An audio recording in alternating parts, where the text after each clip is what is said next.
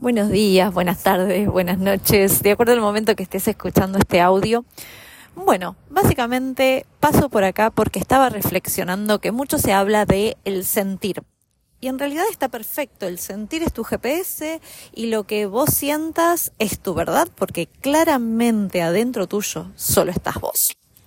Eh, esto es totalmente válido. Solamente que a veces nos confundimos el eh, sentir y creemos que es por ahí porque vino de una emoción muy profunda. ¿Es un sentir? Sí, es un sentir. Lo que yo digo es que muchas veces cuando uno dice tu sentir es tu GPS, está bueno empezar a escuchar ese sentir que nos habla el alma o el espíritu, como uno lo llame, es un sentir que habla muy suave, que nos conecta con una paz o una alegría serena y nos dice es por ahí. Lo más importante de este sentir es que lo sabemos, no nos quedan dudas, es una certeza, pero no nos va a justificar mucho por qué tenemos que ir por ahí. Simplemente lo sentimos. E inclusive cuando empezamos a pasar ese sentir por la mente, o sea, traer el corazón a la mente, la mente empieza a cuestionarlo, empieza a decirnos por, por esto sí, por esto no. En cambio, cuando es un sentir emocional, o un sentir de la mente, voy a decir, no emocional, porque en realidad las emociones son del ego y todos tenemos ego y mientras esté en este cuerpo voy a tener ego. Y no pasa nada, este personaje ego me puede ser muy funcional y es muy funcional a mi vida. Eh, solo que este sentir, cuando viene de una emoción, después me cuesta un sacrificio cumplirlo, que no te puedo explicar el sacrificio que es.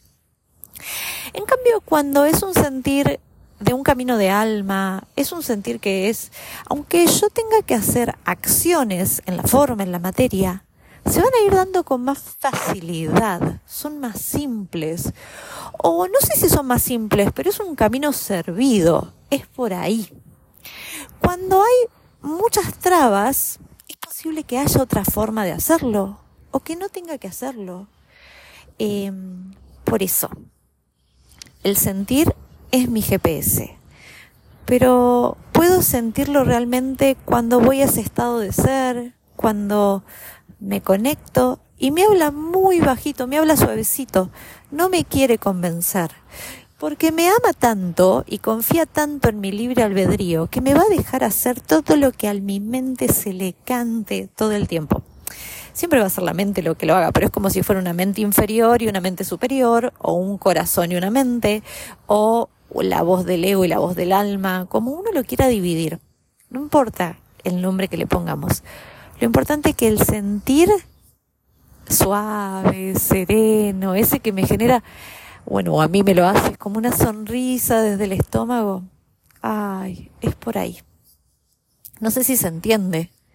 Sé que podés sentir a dónde voy. Puede que tu mente quiera entenderlo y le va a costar un montón, porque a la mía también.